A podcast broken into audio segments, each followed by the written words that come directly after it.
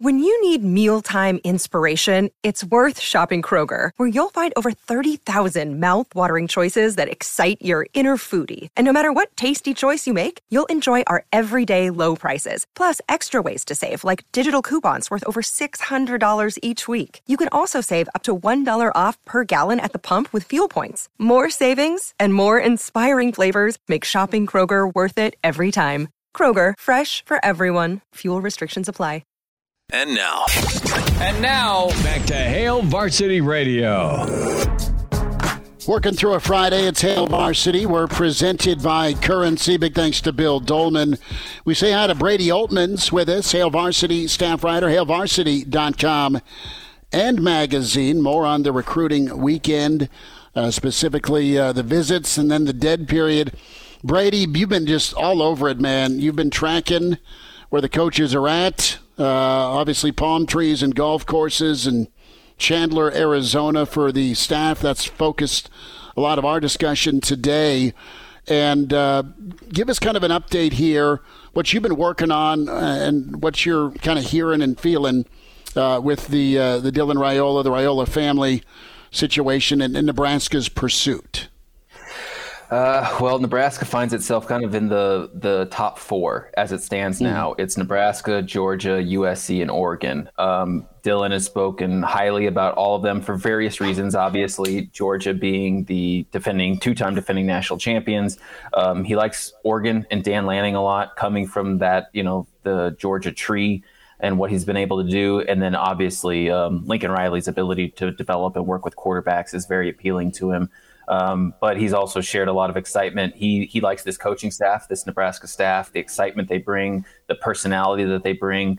Um, I know Dominique um, is kind of hands off, but he wants to be the dad and not the recruiting guy in this situation. So um, Nebraska finds itself pretty much in a in a really good position. They sent the the house uh, today to that to the Raiola house in, in Chandler, and that's one thing that I think has been very appealing between this coaching staff and Dylan Raiola is the familial um, openness, communication based um, recruiting approach that they're taking.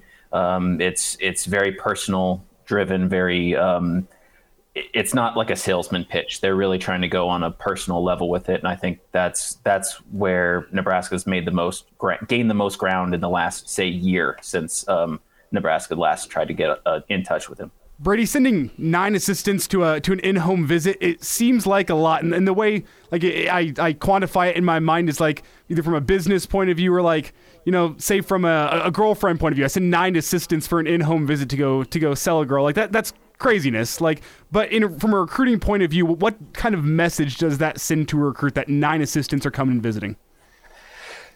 It's a priority top priority. It means that we will we will drop everything else, every other place that we're at, because they were. I mean, they were in California. They were a lot of them were in Texas, which isn't that uh, isn't that far. I'll grant you that. But you know, they were all over the country before. But the, to say that they'll it, it converge all of their resources upon one kid in one living room, so to speak, not maybe not literally the living room, but they'll put everybody there to give the time energy and effort to hear out this kid and to show that he's a big priority for him. Uh, obviously, he sh- he warrants it. I mean, he would be the biggest all-time recruit the Nebraska program has ever gotten in, and his dad, you know, has his number retired up in the place. So I think they're trying to meet the the importance of the moment with that, with the amount of attention that they're giving him, and the amount of people they want to build a connection with with him. Brady Oltmans with us here on Hail Varsity Radio at Brady Oltmans on Twitter.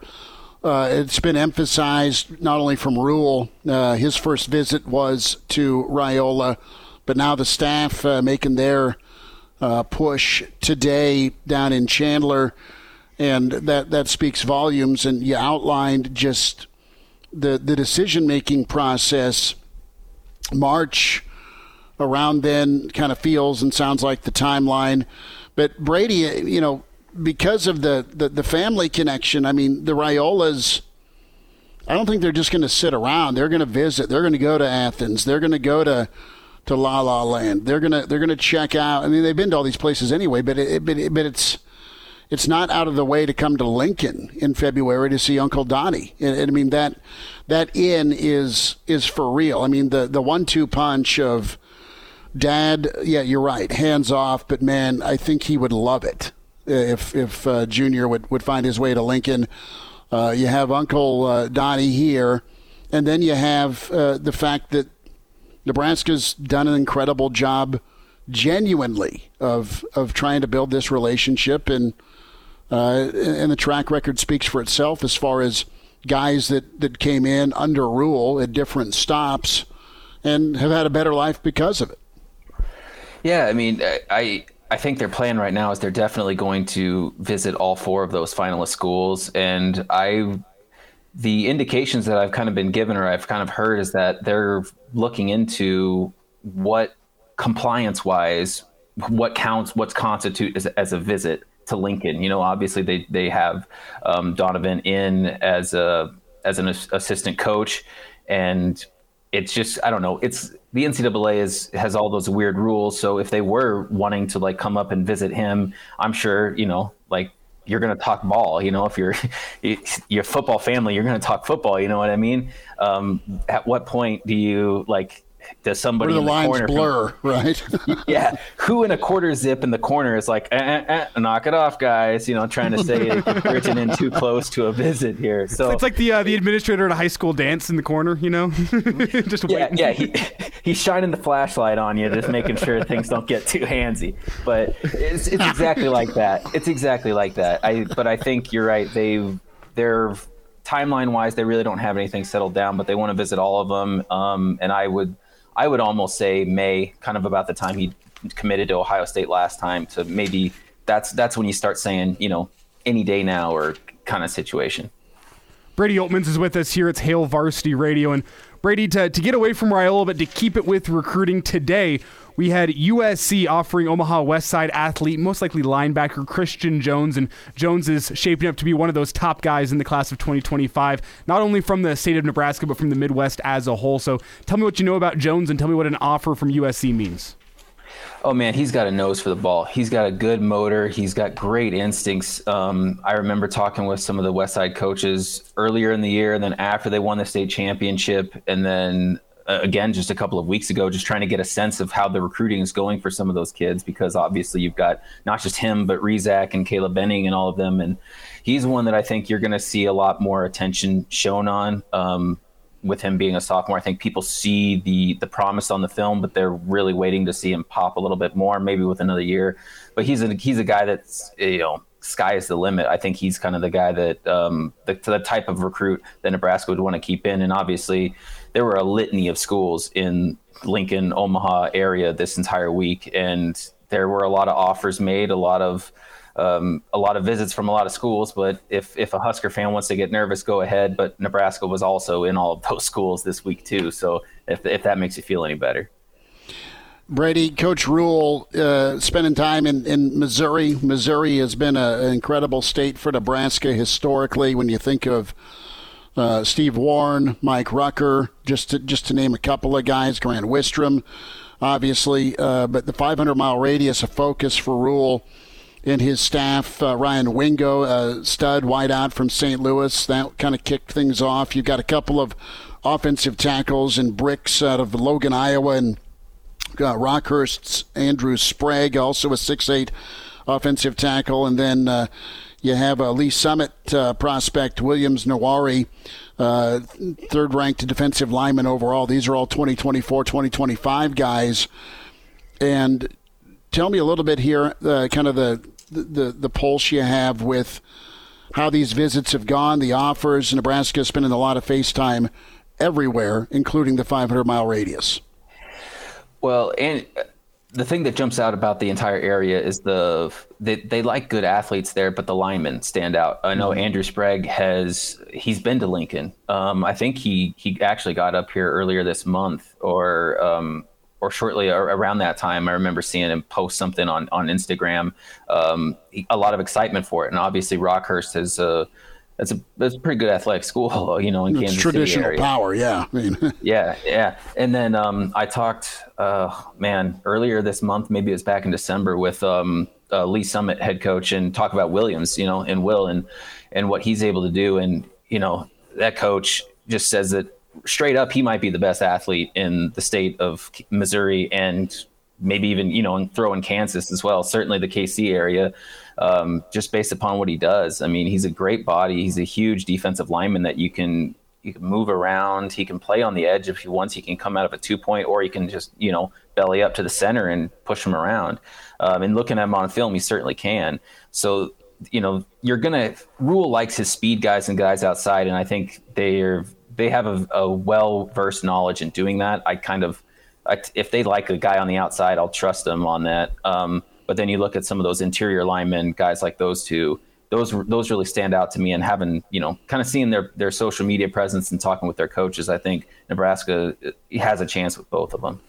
Well, with uh, with Williams, Nwaneri, I mean Georgia, Bama, Tennessee, SC, Oregon, but Nebraska still part of that conversation because of their attention. Correct?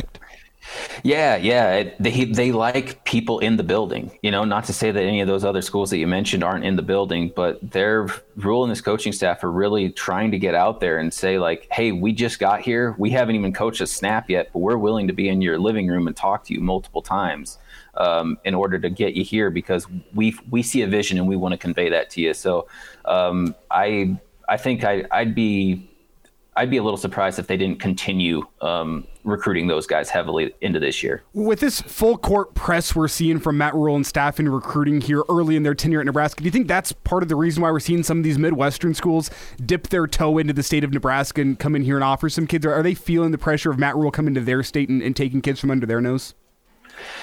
I think that might be a component of it. I wonder if another component is they see how you know national the Nebraska recruiting arm is now, and they want to think maybe they can, you know, catch them sleeping or catch them with their foot off the bag a little bit and and mm-hmm. get in Nebraska and get some of these kids because um, I guess numbers wise, if you offer and get some get um, a lot more kids from Texas than you have gotten in the past, that would um, ostensibly take numbers away from Nebraska. But I, I, I really think that this coaching staff is making it an effort to get the guys that they want from Nebraska. I don't think that they're going to pull you know numbers away or or neglect a kid from Nebraska just because they like someone from somewhere else. I think this is there are good players in Nebraska. Other schools want to get in and and get those kids, but they're also running up against a, a resurgence in the brand and how big it is. So I, I think they just they want to throw out scholarships and try to get there and at least get their foot in the door before it closes entirely. Brady, about 30 seconds. Just a quick thought on Husker baseball. I saw some video you posted here of uh, practice number one. Yeah, no, they, this first day that they invited people out there, so I thought I'd jump in and help out, take a little video. Um, head coach Bolt was talking. They had a couple players talk with us. They're just excited to get out there before the cold really got to them. But I mean, first games are coming up in February, man. It's uh, baseball season's rolling around, and I'm I can't be more excited for it. Brady Oltmans. Follow him at Brady Oltmans on Twitter. Read him, hailvarsity.com. Plenty more with recruiting. Brady, thanks for the time. Appreciate you guys.